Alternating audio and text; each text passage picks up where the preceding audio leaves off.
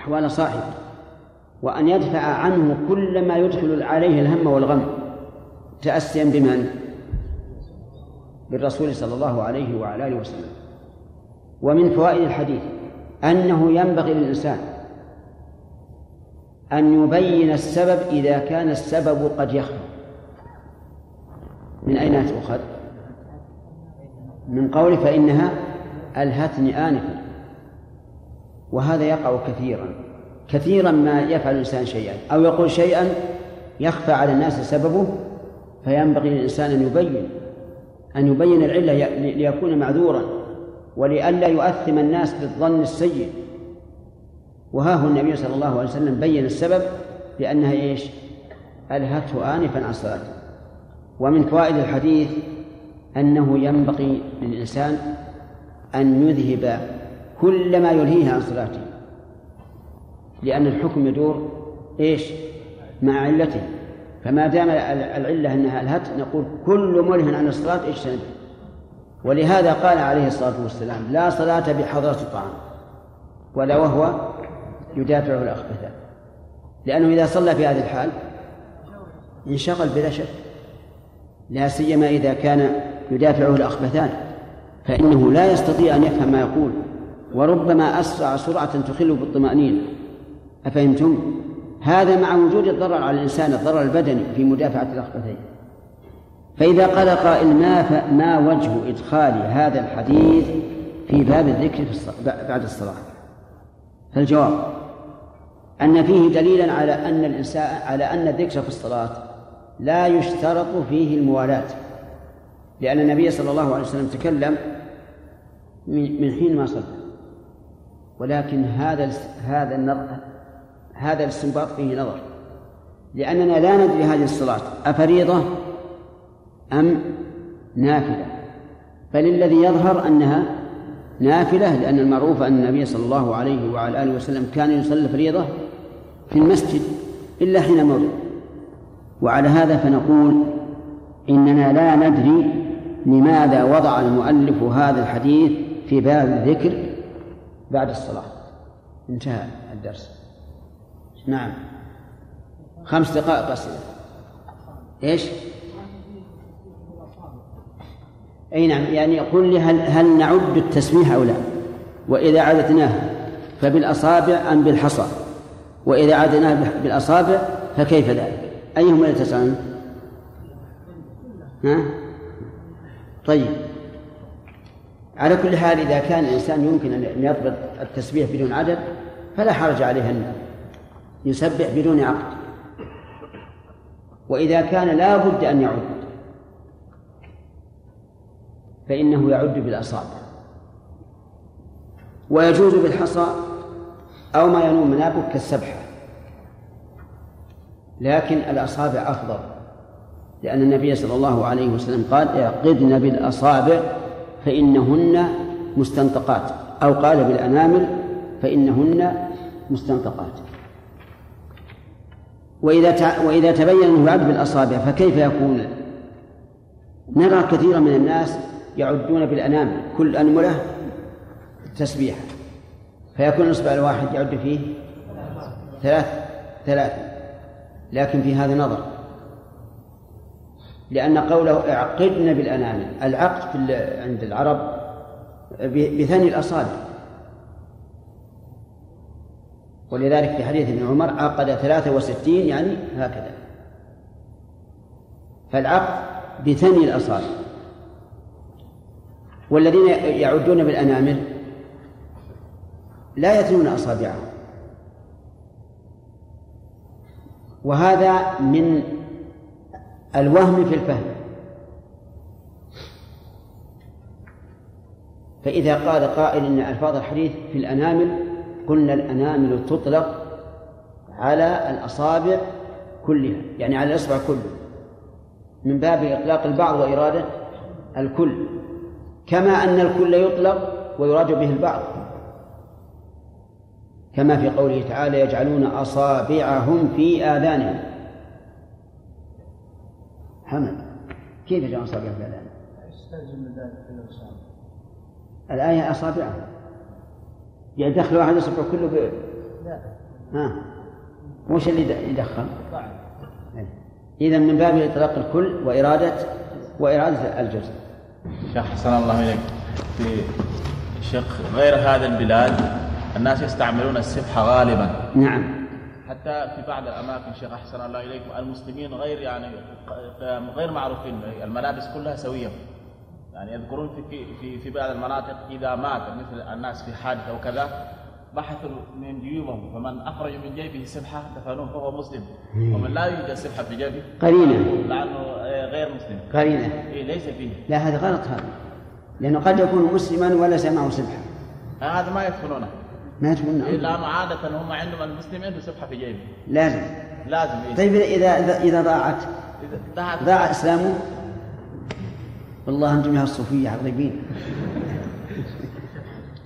على كل حال على كل حال أنا قلت لكم لا بأس بالحصى والسبحة. لكن هل معنى لا بأس أنه هو والعد بالاصابع سواء؟ لا. ثم السبحه يا إخواني فيها مفاسد في الواقع. اولا أن بعضهم يختار عددا معينا في الخرز. نعم. وبعضهم أظن يتخذ ألف وحدة نعم. ثم يعلقها في صدره. كأنما يقول للناس انظروا أني أسبح ألف مرة. يدخل في هذا إيش؟ الرياء ثانيا أن الذين يعدون بالمسبحات يغفلون. قلوبهم غافلة لأن ما عنده إلا بس هل خرج؟ نعم. ولذلك نشاهده يعد بالخرز وعيونه تروح يمين ويسار والقلب يتبع يتبع العين. القلب يتبع العين. تجده يشخص فوق تحت يمين ويسار وهو يفرط السبع غفلة. المفسدة الثالثة أنه عدول عما أرشد إليه النبي صلى الله عليه وسلم وهو العقد بالأنامل نعم.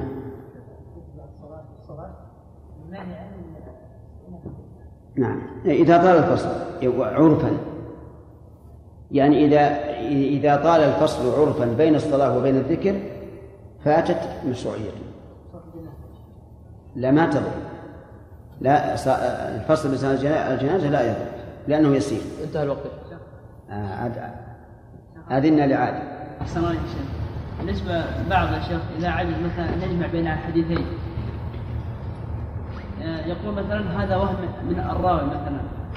هل يصح هذا يا شيخ؟ نعم يصح. إذا تأكد يصح. إذا كان إذا كان الحديث رواه مثلا خمسة وانفرد واحد بما يعارض هؤلاء الخمسة هذا وهم. مثل شيخ حديث أفلح وبهم صدق. نعم. بعضهم قال إن هذا وهم. هذا شاذ ما هو وهم؟ شذوذ. لأن الروايات كلها ما ذكر وأبي بعض الناس أيضا كما قال الأخ عادل بعض الناس يلجأ إلى النسخ. إذا عجز عن الجمع بين بين من قال نعم. قال الحافظ عبد الغني رحمه الله تعالى في كتابه العمدة باب الجمع بين الصلاتين في السفر. إذا كان على ظهر سير ويجمع بين المغرب والعشاء. بسم الله الرحمن الرحيم. قال المؤلف رحمه الله تعالى باب الجمع بين الصلاتين في السفر. قول بين الصلاتين هذا عام أريد به الخاص. أريد به الجمع بين الظهر والعصر أو بين المغرب والعشاء. الفجر لا تجمع لما قبلها ولا لما بعدها. الفجر لا تجمع لما قبلها ولا لما بعدها. أفهمتم؟ قولوا نعم ولا لا؟ طيب. لأن بينها وبين الذي قبلها وبين التي قبلها نصف الليل وبينها وبين التي بعدها نصف النهار فهي منفردة قال الله تعالى أقم الصلاة لدلوك الشمس يعني زوالها إلى غسق الليل يعني نصف الليل. كل هذه أوقات الصلاة. وقرآن الفجر ففصل. قرآن الفجر يعني صلاته عن ما قبله وعن ما بعده. ولهذا كان قول الراجح الذي لا شك فيه عندي أن صلاة العشاء تنتهي بنصف الليل وأن المرأة لو طهرت بعد منتصف الليل من الحيض فليس عليها صلاة عشاء ولا مغرب. كما لو كما لو طهرت الضحى فليس عليها صلاة الفجر. ولم يرد عن النبي صلى الله عليه وسلم حديث لا صحيح ولا ضعيف أن صلاة العشاء يمتد وقتها إلى الفجر. بل الأحاديث تؤيد ظاهر القرآن أن صلاة العشاء إلى نصف الليل فقط. طيب الفجر لا تجمع التي قبلها ولا التي بعدها. لماذا؟ لأن بينهما إي نعم بينهما وقت ليس وقت للصلاة. العصر لا تجمع للمغرب ولا المغرب للعصر. لأن كل صلاة منهما لها وقتها. هذه نهارية وهذه ليلية. ما بقينا إلا الظهر مع العصر أو المغرب مع العشاء. هاتان الصلاتان يجمع بعضهما إلى بعض إما جمع تقديم وإما جمع تأخير. وما هو الأصل؟ تحريم الجمع أو جواز الجمع؟ الأصل تحريم الجمع. لقول الله تبارك وتعالى فإذا اطمأننتم فأقيموا الصلاة إن الصلاة كانت على المؤمنين كتابا موقوتا محددا.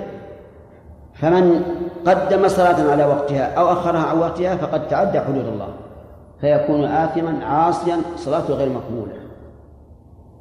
إلا من أخرها لعذر كنوم أو نسيان فيصليها إذا إذا زال عذره. طيب التساهل في الجمع. التساهل في الجمع حرام أو جائز. حرام. لا شك. ولهذا يجب الإنكار على بعض الأئمة الذين إذا جاء السيل الخفيف جدا جمعوا بين المغرب والعشاء أو بين الظهر والعصر. ينكر عليهم إنكارا عظيما لأنهم سيقدمون العشاء على وقتها بدون مسوغ والمطر الذي يبيح الجمع هو الذي فيه المشقة. الذي تبل فيه الثياب. بحيث إذا عصر ثوبه صار نقط أما شيء خفيف نقطة أو نقطتان هذه لا يجوز الجمع فيها. لأن الأصل وجوب صلاة وجوب كل صلاة في وقتها. هذا هو الأصل. الجمع له أسباب. الجمع بين الصلاتين له أسباب. يجمعها شيء واحد. وهو المشقة. فإذا شق على الإنسان أن يصلي كل صلاة بوقتها جاز له جاز له الجمع. دليل هذا ما ثبت في صحيح مسلم عن ابن عباس رضي الله عنهما قال صلى النبي صلى الله عليه وسلم جمع النبي صلى الله عليه وسلم بين الظهر والعصر وبين المغرب والعشاء في المدينة من غير خوف ولا مطر. فسألوه لماذا؟ قال أراد أن لا يحرج أمته. أن لا يحرج يعني أن لا يلحقها حرج في ترك الجمع. فمتى كان عليك حرج المشقة في ترك الجمع فاجمع. كان عليك حرج فاجمع. طيب السفر مظنة الحرج؟ نجيبه جماعة. نعم المرض طيب. خوف ضياع المال. حرج. إنسان مثلا ظلت ناقته في صلاة المغرب فقال إن إن جمعت أمكنني أن أن أدرك الناقة لأني سأواصل الطلب وإن لم أجمع لزم أن أن أوقف الطلب لصلاة العشاء وهذا مشقة. اجمع. إنسان أراد أن يذهب بالنقل الجماعي والنقل الجماعي قد لا يقف. أجمع والأولى وأنا في في في بيتي. وأنا في بيتي. ما سافرت. لكن يشق علي أن أصلي الثانية في وقتها اجمع. إذن المدار على إيش؟ على المشقة. رجل. قدم من من من سفر إلى بلده ولم يصلي الظهر. وصل البلد وهو في وقت الظهر وقال إنه تعبان. يشق عليه أن ينتظر العصر وإن نام خاف ألا يقوم. يجمع أو لا يجمع؟ يجمع. ليش؟ لأجل المشقة فالجمع سهل أسهل من القصر لأن الجمع ما لأن القصر ليس له إلا سبب واحد وهو السفر والجمع. لا تحصى أسبابه الجمع كلما كان على الإنسان مشقة أن يصلي كل صلاة في وقتها جاز له الجمع. هذا هو القول الراجح الذي يدل عليه قول الله تبارك وتعالى يريد الله بكم اليسر ولا يريد بكم العسر. وقوله تعالى وما جعل عليكم في الدين من حرج وقول النبي صلى الله عليه وعلى آله وسلم الدين يسر. وقوله صلى الله عليه وسلم يسروا ولا تعسروا وقال بعض أهل العلم إنه لا يجوز الجمع إطلاقا. أبدا. لأن الله قال إن الصلاة كانت على المؤمنين كتابا موقوتا. فقيل لهم أليس قد أجمع المسلمون على الجمع في عرفة ومزدلفة؟ قالوا بلى لكن هذا الجمع للنسك لا للسفر فهو جمع من شعائر الحج. لكن هذا القول ضعيف لأننا نعلم أن الجمع بالنسبة لمزدلفة سببه السفر السير لأن الرسول أتى من أقصى عرفة إلى مزدلفة على بعيره هذا يستوعب كل وقت المغرب. ولهذا كان جمع الرسول صلى الله عليه وسلم في مزدلفة. جمع جمع تأخير. أما في عرفة فأراد صلى الله عليه وسلم أن يصلي العصر قبل دخول وقتها حتى يتفرق الناس في مواقفهم فاختار الجمع لكثرة الناس. ولأن الناس إذا ذهبوا إلى مواقفهم صلى كل كل كل قوم في مكانهم وإن أتوا إلى الرسول صلى الله عليه وسلم شق عليهم فجمع. وأما أن السبب النسك فكلا لأنه لو كان السبب النسك لكان الذي يأتي قارنا إلى مكة. يجمع أو لا يجمع؟ يجمع من حين أحرم. فالنسك لا لا, لا دخل له في الجمع. الجمع قلنا في كل حاجة ما تقولون في رجل مبتلا بالحدث الدائم من ريح أو بول أو غائب. مبتلا بهذا. هل يجوز أن يجمع لأنه يشق عليه أن يتوضأ لكل صلاة؟ يجوز أو لا يجوز؟ يجوز. يجوز أن يجمع. المرضع تحمل ولدها يصيح دائما يصيح. يشق عليها أن تصلي كل صلاة في وقتها لأن الولد يقلقها. هل يجوز أن تجمع؟ يجوز يا أخوان. يجوز للمشقة. في مشقة. في مشقة. لو كان لك ولد يصيح دائما لا أوقات الصلاة. الصلاة ما هي ب 24 ساعة. لا ما هو نيم المهم على كل حال أنه يجوز للمرضع إذا شق عليها ذلك. أن تجمع كذلك أيضا في الدراسة. لو كان الإنسان في بلد لا لا يمكن أن أن يجعله فسحة للصلاة. هل يجوز أن يجمع؟ نعم يجوز لأنه يشق عليه ترك الجمع. إما أن يدع الدرس وإما أن يؤخر الصلاة. نقول الحمد لله. الأمر واسع ولله الحمد. واسع. لأن الجمع سببه سهل. سببه أن يكون في تركه مشقة ولو يسيرة. طيب فلننظر.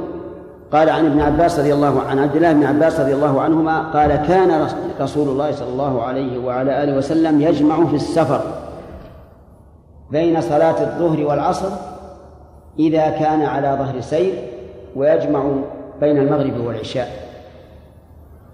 قال يجمع بين الظهر والعصر إذا كان على ظهر سير. معنى على ظهر سير؟ يعني إذا كان يسير. لأن المسافر إما أن ينزل في مكان ما للراحة وإما أن يكون جد به السير.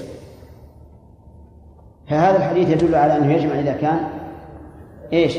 على ظهر سير فظاهره أنه إذا لم يكن على ظهر سير فإنه لا يجمع. ووجه ذلك أن المسافر لا حاجة له إلى الجمع إلا إذا كان إيش؟ على ظهر سير أما إذا كان نازلا في في في مكان ما ليستريح أو لترعى الإبل مثلا أو ما أشبه ذلك. فإنه لا حاجة له إلى الجمع هو والمقيم على حد سواء. انتبه يا رجل. وقوله ويجمع بين المغرب والعشاء ولم يبين إذا كان على ظهر السير ولم يبين أنه إذا كان على سفر. فماذا نصنع؟ هل نقول إن الجمع بين المغرب والعشاء جوازه أوسع من الجمع بين الظهر والعصر؟ أم ماذا؟ نعم ذهب بعض أهل العلم إلى أن الجمع بين المغرب والعشاء أوسع من الجمع بين الظهر والعصر. فمثلا الجمع للمطر أو الوحل الوحل تعرفونه أو لا؟ ما هو؟ الطين. هل الجمع بين الظهر والعصر يكون تكون المشقة فيه كالجمع بين المغرب والعشاء؟ نعم. لا. ولهذا قال فقهاء الحنابلة رحمهم الله يجوز الجمع للمطر والوحل بين المغرب والعشاء ولا يجوز بين الظهر والعصر. لكن هذا القول مرجوح. الصحيح أنه متى متى وجدت المشق المشقة جاز الجمع. طيب. نرجع إلى شرح الحديث. قوله يجمع بين المغرب والعشاء. يمكن أن يقال ويجمع بين المغرب والعشاء في السفر إذا كان على ظهر سير ونجعل هذه الجملة المستقلة تابعة للجملة التي قبلها. وحينئذ لا يكون هناك فرق بين الظهر والعصر وبين المغرب والعشاء. وهذا هو الأقرب. هذا هو الأقرب. فإذا قال قائل إذا كان إذا كنت تقول هذا هو الأقرب فلماذا فصل بينهما ابن عباس؟ نقول يحتمل أن يكون هذا الفصل من ابن عباس أو من من بعده. وأنه ذكر بعد أن تمت الجملة الأولى. فالأقرب أن الحديث واحد أنه يجمع بين المغرب والعشاء في السفر إذا كان على ظهر السيد. يستفاد من هذا الحديث فوائد. منها كيف؟ يستفاد من هذا الحديث فوائد. أولا يسر الشريعة الإسلامية. يسر الشريعة الإسلامية. وذلك بمراعاة المشقة أنه إذا شق الأمر تيسر. وهذا داخل في قول الله تبارك وتعالى يريد الله بكم اليسر ولا يريد بكم العسر. ومن فوائدها من فوائد الحديث جواز الجمع في السفر بين الصلاتين إذا كان على ظهر سير. ومعنى على ظهر سير؟ يعني يسير يمشي. ومن فوائد الحديث أنه إذا كان في السفر ليس على ظهر سير فإنه لا يجمع. هكذا استنبط بعضهم. والحقيقة أنه لا ليس في الحديث دليل على هذا. الحديث يدل على أنه إذا كان على ظهر سير جمع. وإذا لم يكن على ظهر على ظهر السير فهو مسكوت عليه. مسكوت عليه. لأن الذي يمكن أن يكون له مفهوم القول أما الفعل فليس له مفهوم. إذ أن الفعل معناه وجود الفعل في تلك الصورة لكن لا يعني انتفاءه عن عما سواه. وعليه فليس في الحديث ما يدل على امتناع الجمع في غير آه، السير ولهذا كان القول الراجح أنه يجوز الجمع للمسافر مطلقا وإن لم يكن على ظهر سير ويؤيد هذا حديث أبي جحيفة في حجة الوداع. كان النبي صلى الله عليه وسلم نازلا في الأبطح فحضرت الصلاة فخرج النبي صلى الله عليه وسلم فصلى الظهر ركعتين والعصر ركعتين. هكذا جاء في الحديث. وهذا ظاهر في أنه جمع وهو ماكث غير سائر وهذا القول هو الراجع أن المسافر يجوز له الجمع بكل حال. لأنه إن لم تتحقق المشقة فهو في مظنة المشقة. ومن فوائد هذا الحديث أنه لا يجوز الجمع بين الجمعة والعصر لقوله بين الظهر والعصر.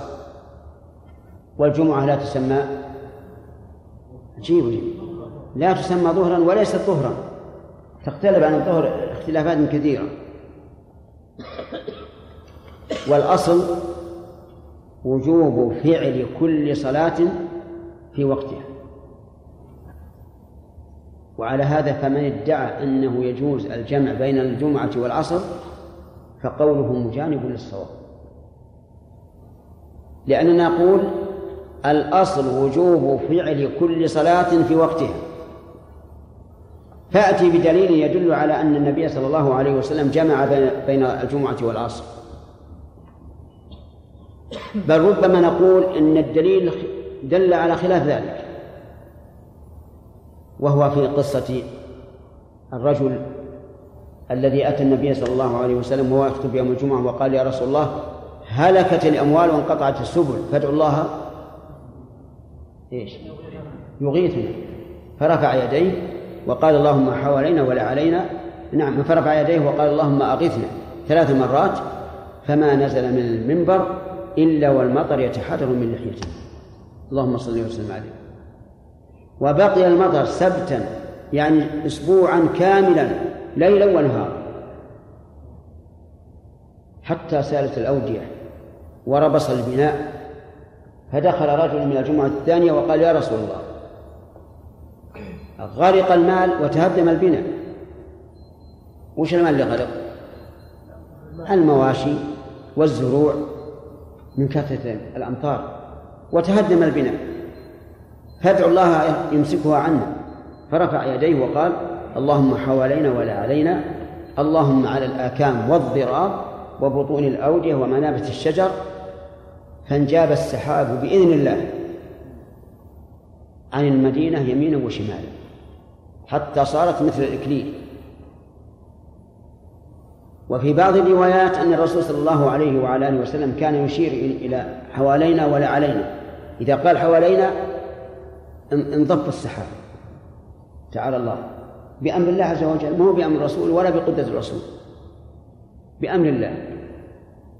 كما قال عن عيسى يحيي الموتى بإذن الله. المهم الجمعة الأولى فيها مسوغ للجمع. ما هو؟ المطر. لأن النبي صلى الله عليه وسلم لم ينزل من المنبر إلا والمطر يتحرر من لحيته معناه يخر من السقف. إذا فالوابل قوي. ومع ذلك لم يجمع في الجمعة الثانية فيها مسوى وهو الوحل. الوحل ولم ولم يجمع النبي صلى الله عليه وسلم بين الجمعة والعصر. وقياسها على على الظهر قياس مع الفارق العظيم. لأن بين الجمعة والظهر أكثر من ثلاثين فرقا. فكيف يلحق هذا بهذا مع هذا الفرق؟ من فوائد هذا الحديث أن الجمع لا يكون إلا بين فريضتين متجانستين الظهر والعصر. هما متجانستان في الزمن والعدد. الزمن كلاهما نهاري. والعدد؟ كل كلاهما أربع ركعات. المغرب والعشاء متجانسان في شيء واحد وهما وهو الزمن. أما العدد فمختلف لكن مختلف لسبب وهو أن المغرب وتر وتر النهار. هل يصح أن نقول كلما جاز الجمع جاز القصر؟ كلما جاز الجمع جاز القصر. إخواننا فكروا بارك الله فيكم. كلما جاز الجمع جاز القصر لا إله إلا الله. أين أفهمه ما تقول يا عبد الرحمن. يصلح ولا أو لا يصلح؟ ما يصلح؟ عبد الله. كيف العكس؟ ما بعد سألناك عن العكس نسألك عن هذا الموجود. كلما جاز الجمع جاز القصر لا يصح طيب. عدنا مريضا مرة من المرات وسألته كيف حالك كيف صلاتك؟ لأنه ينبغي الإنسان إذا عاد المريض أن يسأله أول ما هو عن الصلاة والطهارة حتى يرشده. قال والله الحمد لله. لي خمسة عشر يوم وأنا أجمع وأقصر وهو في بلده. أي نعم. هذا مبني على إيش؟ على قاعدة أنكرتموها أنتم الآن. وهو كلما جاز الجمع جاز القصر. هذا غير صحيح. طيب كلما جاز القصر جاز الجمع. صحيح ولا غير صحيح؟ صحيح. لأن القول الراجح أن المسافر يجوز له الجمع وإن لم يكن على سير على ظهر السير. صاحبنا ماذا نقول له؟ الذي قال إنه 15 يوم وهو يجمع ويقصر. الجمع ولا تقصر اي ما خالف لكن مش نقول الآن. هل يعيد أو لا يعيد؟ يعيد. يعيد كل يوم ثلاث صلوات. عن كل يوم ثلاث صلوات الظهر والعصر والعشاء. طيب هل يعيد كل صلاة مع الأخرى؟ يعني مع مع مثيلتها؟ أو أو جميعا؟ لا يجب جميعا يعيدها جميعا بقدر ما يستطيع. أما قول بعض العوام اقضي كل صلاة مع مثيلتها هذا غلط ولا يجوز لأنه يستلزم تأخير قضاء الصلوات. وقضاء الصلوات على الفور. نعم. نعم ثلاث صلوات. الظهر والعصر والعشاء. ها؟ اي لأنه قصر. كل المقصورات. ثلاث. نعم. بعض اخواننا طلب أحسن الله إليكم تعودوا على كثره النوم. فصار عادة أحدهم الجمع بين الظهر والعصر. دائما. وإذا سئلوا قال المشقة أو النعاس أو كذا. أي نعم. له ذلك. له ذلك. والله عاد الله يتولاه في الحساب. إنما إذا قال لنا والله أنا يشق علي. أنا لا آتي من المدرسة إلا وراسي دائر وعسى أن يصلي الظهر. كنا نريد ان صلى الظهر والعصر. وإذا كان أيضا ما يمكنك تصلي الظهر اجمعها مع العصر. نم الآن الدين يسر يا أخي. بعض الناس إذا صار فيه نوم وسجد ما عاد يقوم. نعم؟ يبقى دائما وهذا أيضا جاري. ولهذا نهي الإنسان إذا إذا كان ناعسا أن يصلي. قال النبي صلى الله عليه وسلم فإنه لا يدري ربما يذهب يستغفر لنفسه فيسب نفسه. نعم. رحمك الله. نعم. أحد أقاربي طيار ويعني أحيانا أكثر الرحلات تأتي في الليل. فينام بعد العصر. يقول أنا ما أستطيع اقوم المغرب لأن إذا قمت المغرب ما في وقت بين المغرب والعشاء ولا أقدر ما أقدر أنام ثاني مرة. وراح أتعب في السفر. يقول هذه قد تكون رحلة خطرة جدا لأني أكون طول الليل سهران. بينام ولا ويأخر المغرب يصليها مع العشاء. لا بأس ما في مانع. ما في مانع. أليس البدل يقوم مقام المبدل منه بلى طيب الجمعة ليست بدل عن الظهر؟ لا ما هي بدل ولذلك لو صلى الظهر مع قدرته على الجمعة ينفع ها؟ لو صلى الظهر بدلا عن الجمعة يصح ولا ما يصح؟ طيب أليس إذا جاء الإنسان بالمبدل دون البدل يجوز؟ يجوز ولا لا؟ إذا ليست بدلا عنه ولكن إذا فاتت الجمعة صلى الظهر لأن لأن الوقت هذا لا بد أن يكون صلاة أن يكون فيه صلاة إما الجمعة أو الظهر. فهمت؟ ومن ثم تعلم أنه إذا فاتت صلاة العيد فإن الإنسان لا يقضيها. لأن صلاة العيد شرعت على هذا الوجه فإذا فاتت على غير فإذا فاتت لم تصلى على غير هذا الوجه. وليس هذا الوقت وقت صلاة أخرى حتى نقول صل فالصحيح أن الإنسان إذا جاء إلى المسجد ووجد الناس قد صلوا صلاة العيد وأن الإمام يخطب خطبة العيد لا يصلي إلا تحية المسجد فقط. نعم. فضيلة الشيخ حدث عندنا أنه عند صلاة المغرب نزل مطر. طيب فيه فيه قبل. وانظر يا عبد الله إياك أن تعارض النص بالقياس. فهمت؟ لأن هذا غلط. ما دام سبب الجمع وجد في عهد الرسول صلى الله عليه وسلم ولم يجمع العصر مع الجمعة يكفي. نعم. شيخ حدث عندنا نزل المطر عند صلاة المغرب ولكن هذا المطر يعني لم يستمر يعني تقريبا تستمر دقيقة أو دقيقتان. نعم. فأحد الأئمة است... يعني تشاور مع المأمومين فقال ما رأيكم؟ قالوا نجمع العشاء مع مع المغرب. ويعني بعد ذلك لم يأتي المطر وقشع السحاب فما حكم هذه الصلاة؟ لا بأس ما عليه. لأنهم جمعوا وظنوا أن المطر سيستمر. وما دام وجد أصله أصل المطر فإنه مسوغ للجمع. نعم. ضابط المشقة يا شيخ كل يدعي أن هذا الفعل مشقة طيب. هل أحد يحاسب على دينه؟ ها؟ لا. ما يحاسب إلا الله. أي نعم. هل نقول هذا شيء شيء بينك وبين ربك؟ إذا قال والله أنا الآن متعب ما أستطيع أن أن أبقى إلى إلى الوقت الثاني. ما أستطيع. وإن نمت أضعت عن وقتي. أنا أقول اجمع وهذا يرد عندنا الآن في بلدنا هذا. يكون أناس يدرسون في خارج المدينة في القرى. ويبقون هناك إلى أذان الظهر ويصلون الظهر. فيقولون لا بد أن نجمع لأن إذا وصلنا إلى إلى وصلنا بلادنا وإذا الإنسان تعبان مرة نقول إيش الحمد لله الأمر ميسر. هي لا كل إنسان يحسب نفسه. ولهذا لو قال لنا قائل حينما طلبنا من بنا فلان أدي الزكاة أنت تاجر وين زكاتك؟ وين راحت؟ قال أديتها ما نقول له ليش؟ لو لو لقانا الإنسان مثلا بعد العصر في رمضان ووجدنا أن الرجل نشيط والوقت حار والنهار طويل وهذا ما شاء الله نشيط كأنما شرب الآن. قلنا له يا فلان ما تتقي الله. الناس صوم وأنت مفطر.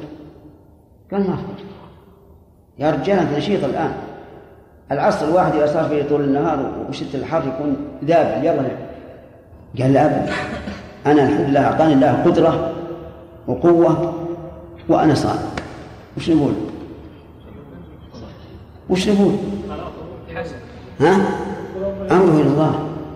ولهذا نقول كل إنسان مؤتمن على دين.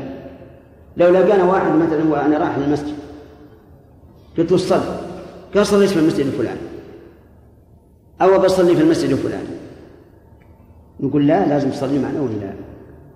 مؤتمن سعد انت الوقت يا جماعة. رسول الله صلى الله عليه وسلم. كان لا يزيد في السفر على ركعتين.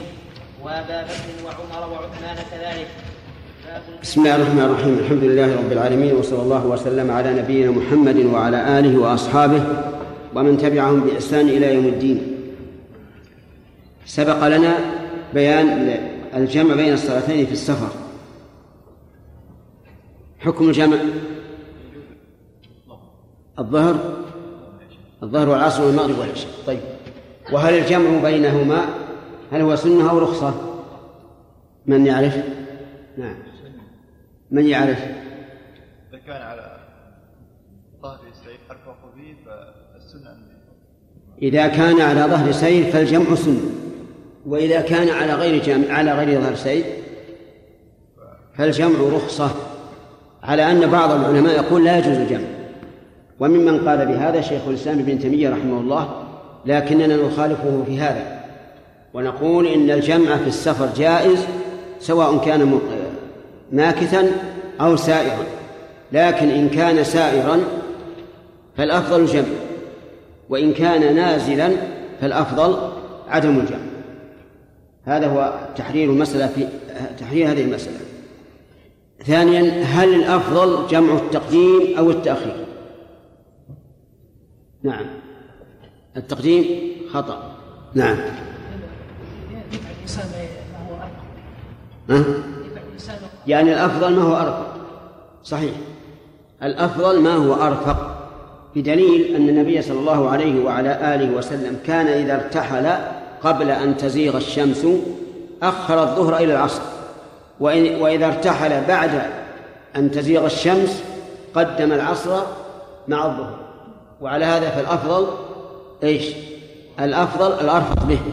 قال بعضهم إلا في عرفة فالأفضل التقديم مطلقا وإلا في مزدلفة فالأفضل التأخير مطلقا ولكن الصواب الأول.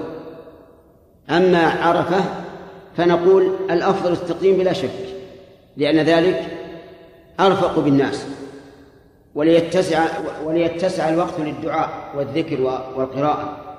وأما في في مزدلفة فالأرفق التأخير إذا تأخر في, في, في الوصول إليها. لأنه من المشقة أن أن يقف الإنسان أثناء سيره من عرفة إلى مزدلفة ليصلي. فالأفضل التأخير. ولو وصل إلى مزدلفة بعد غروب الشمس بقليل فإنه يصلي المغرب. وهل يصلي معها العشاء أو لا؟ فيه احتمال. قد يقال إنه يصلي معها العشاء. لأن النبي صلى الله عليه وعلى آله وسلم بادر بصلاة بالصلاة حين وصل إلى مزدلفة. وقد يقال لا ما دام وصل إليها وقت المغرب فالأفضل أن لا يجمع أن يصلي الصلاة صلاة المغرب في وقتها وصلاة العشاء في وقتها. ويستدل لهذا بفعل عبد الله بن مسعود رضي الله عنه حين وصل إلى مزدلفة قريبا من من من العشاء فأذن وصلى المغرب ثم دعا بعشائه فتعشى ثم صلى العشاء أذن وصلى العشاء. ولكن لا شك أن الأرفق في مزدلفة أن يصلي الإنسان من حين أن يصل في وقتنا الحاضر. لماذا؟ لأنه لو أخر العشاء صار فيه مشقة كثر الناس وربما إذا ذهب يتوضأ ضاع عن محله وربما لا يجد ماء. وعليه فنقول متى وصلت إلى مزدلفة؟ فصلي أكملوا. المغرب والعشاء لأن ذلك في الغالب أرفع. هل يجوز الجمع بين الصلاتين في الحضر؟ عبد الله. نعم عند الحاجة قال شيخ الإسلام وغيره إن أوسع المذاهب في الجمع مذهب الإمام أحمد بن حنبل رحمه الله. ولقد وفق الإمام أحمد الصواب في هذه المسألة. لأنه ما دام الحكم معلقا بالمشقة فأنواع المشقات كثيرة ولا حصر لها ثم قال المؤلف باب قص الصلاة في السفر. أولا نسأل ما معنى قص الصلاة في السفر؟ معناها أن يصلي الرباعية ركعتين. ثانيا ما هو السفر الذي تقصر فيه الصلاة؟ هل هو كل سفر أو سفر معين؟ بمسافة أو سفر معين بعرف. كم هذه؟ ثلاث احتمالات. هل هو كل سفر أو سفر مقيد بمسافة أو سفر مقيد بعرف؟ يرى بعض أهل العلم أن السفر تقصر فيه الصلاة مطلقا لعموم قول الله تعالى وإذا ضربتم في الأرض فليس عليكم جناح أن تقصروا من الصلاة. والضرب في الأرض الخروج من محل الإقامة إلى ما يريد. وقال آخرون إنه مقيد بمسافة. المسافة ستة عشر فرسخا. وتحديدها بالكيلوات نحو ثلاث وثمانين كيلو. أو تنقص قليلا. فمتى نوى الإنسان سفرا يبلغ هذه المسافة؟ قصر. ومتى نوى سفرا دونها؟ لم يقصر. سواء أطال المكث أم لم يطل المكث. كيف؟ يعني سواء أطال البقاء في المكان الذي سافر إليه أم لا. فلو فرضنا أنه سافر إلى بلد تبعد عن بلده أربعين كيلو. وأقام أربعة أيام أو خمسة أو يومين فهل يقصر؟ لماذا؟ لأنه أقل من ثلاثة وثمانين ولو سافر إلى بلد تبعد ثلاثة وثمانين كيلو وبقي فيها نصف ساعة ثم رجع إلى بلده فهو مسافر يقصر هذا القول قول جمهور العلماء وهو في الحقيقة أضبط بالنسبة لتحديد السفر. لأنه معلوم بالمسافة ما يشكل. من نوى هذه المسافة قصر ومن نوى دونها لم يقصر. والأمر واضح.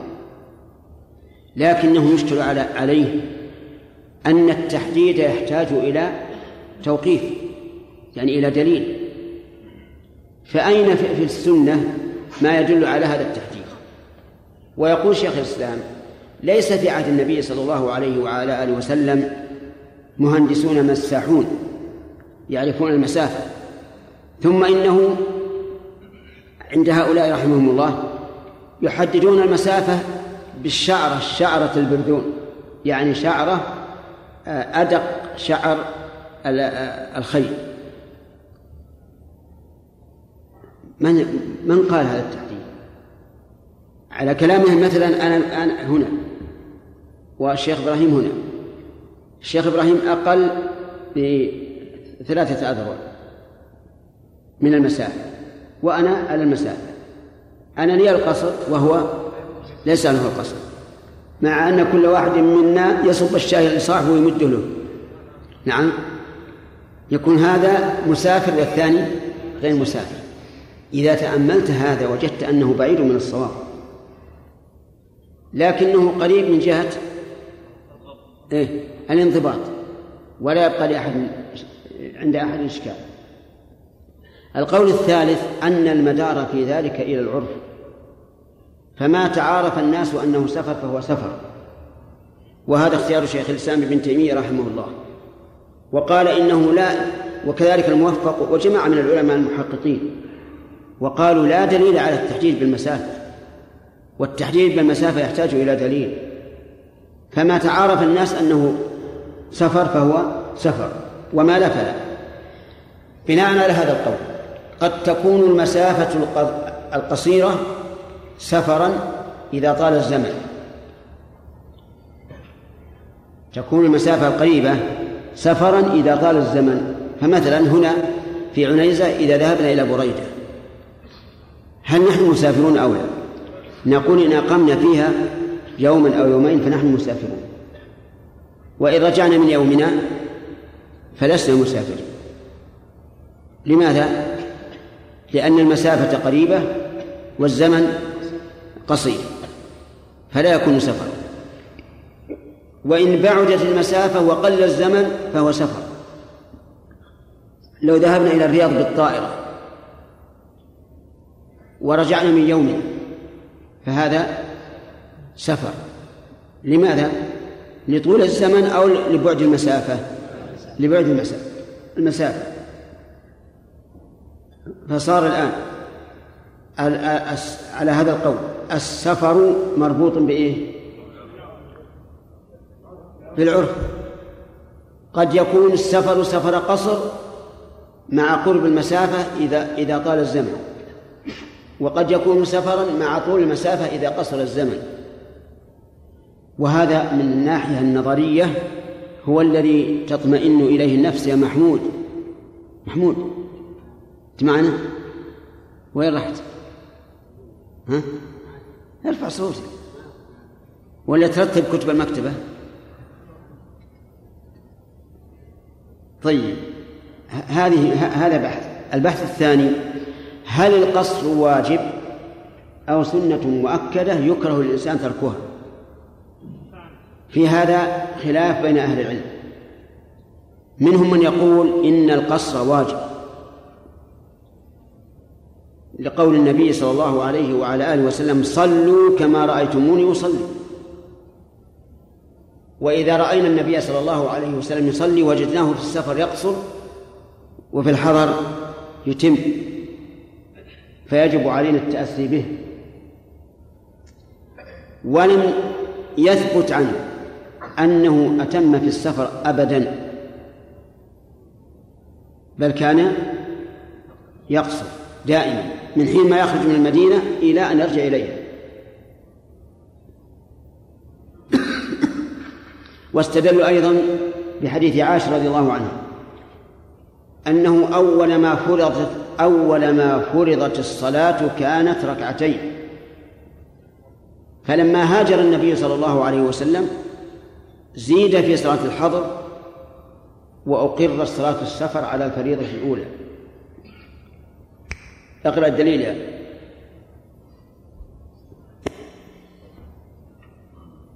كانت أول ما فرضت الصلاة؟ نعم. فلما هاجر؟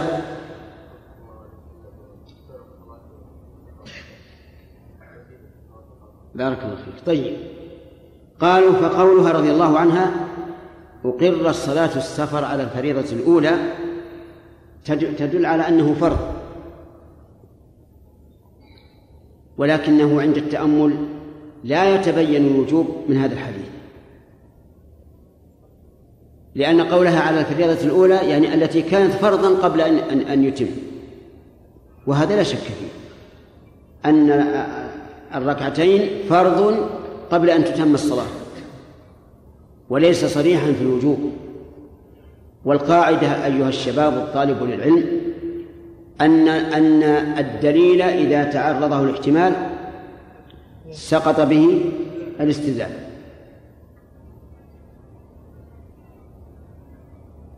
ويدل نعم هذا هذا قول وعرفتم الجواب عنه.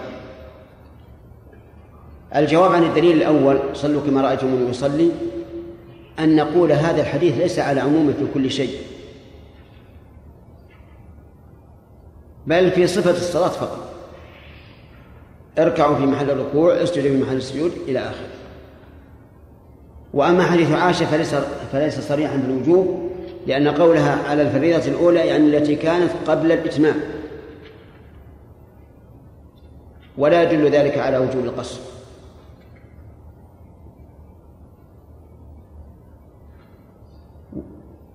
وعلى هذا فالقول الراجح في هذه المسألة أن أن القصر سنة مؤكدة جدا جدا وأن الإتمام مكروه. ودليل ذلك أن الصحابة رضي الله عنهم في عهد عثمان كانوا يصلون خلف الخليفة وكان الناس في أخواننا كان الناس في الأول يكون أمير الحج هو الخليفة الإمام هو قائد الحجيج وهو الذي يصلي بهم. عثمان رضي الله عنه بقي في الخلافة كم؟ اثنتي عشرة سنة. ثمان سنوات من خلافته وكان يقصر الصلاة في منى.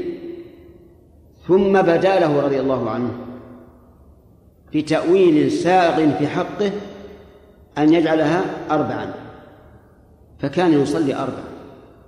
أنكر عليه الصحابة كيف يتم والرسول صلى الله عليه وسلم أبو بكر وعمر كلهم يصلون ركعتين. حتى إن ابن مسعود رضي الله عنه لما بلغه الخبر قال إنا لله وإنا إليه راجعون فجعل هذا من المصائب. وكانوا يصلون خلفه أربعا. مع إنكارهم عليه. لو كانت لو كان لو كان لو كانت الفريضة في السفر ركعتين ما صلوا ركعتين أربعة. لأنهم إذا صلوا أربعا مع اعتقادهم أن الفريضة ركعتان بطلت الصلاة. ولا يمكن أن يصلوا خلفه صلاة باطلة أبدا. وهذا كالإجماع من الصحابة رضي الله عنهم. وهذا صارف قوي عن القول بالوجوب أي وجوب القصر أفهمتم هذا؟ إذن الصحيح من الأقوال أن القصر سنة مؤكدة يكره للإنسان أن يتركه إلا أنه قد توجد أسباب للإتمام كما لو صلى الإمام خلف شخص يتم نعم كما لو صلى المسافر خلف شخص يتم فإن الواجب عليه أن يتم. حتى وإن لم يدرك إلا ركعتين وجب أن يأتي بركعتين. ودليل هذا قول النبي صلى الله عليه وسلم ما أدركتم فصلوا وما فاتكم فأتموا. ما فاتكم فأتموا. وهذا عام. وسئل ابن عباس رضي الله عنهما ما بال الرجل يصلي ركعتين ومع الإمام أربعا قال تلك هي السنة. بحث ثالث هل السفر ينقطع بنية الإقامة في موقع في موضع ما مع بقاء نية السفر أو لا؟ هذه المسألة أيضا فيها خلاف بين أهل العلم. العنوان واضح ولا غير واضح؟ واضح أنت إيه واضح؟ يعني هل السفر ينقطع إذا نوى المسافر إقامة في مكان ما مع مع نية السفر أو لا ينقطع مثال ذلك إنسان ذهب إلى مكة للعمرة ونوى أن يقيم في مكة يوما أو يومين أو ثلاثة أو عشرة هل نقول إن سفره انقطع أو لا؟ واضح لنا ولا غير واضح؟ ها؟ واضح. إذا قلنا إن سفره انقطع معناها أنه يلزمه الإتمام. ولا يترخص برخص السفر. أليس كذلك؟ طيب.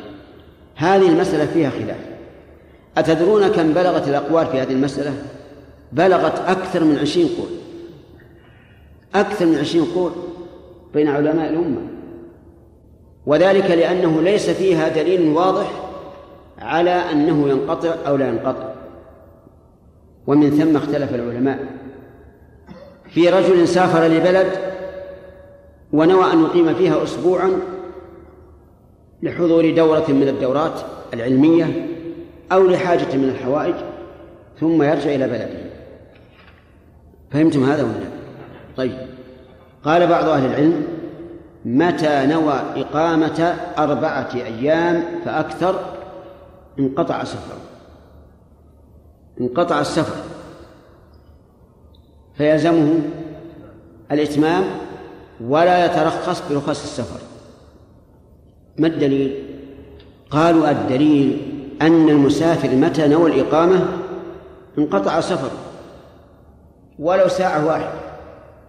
لكن كون النبي صلى الله عليه وعلى آله وسلم في حجة الوداع أقام في مكة قبل أن يخرج من أربعة أيام وهو يقصر نحدد المدة بأربعة أيام. لأنه لا يمكننا أن نقول إن الرسول صلى الله عليه وعلى آله وسلم فعل خطأ. هو المشرع وفعله وقوله حجة فيحتج بقوله ولا يحتج لقوله.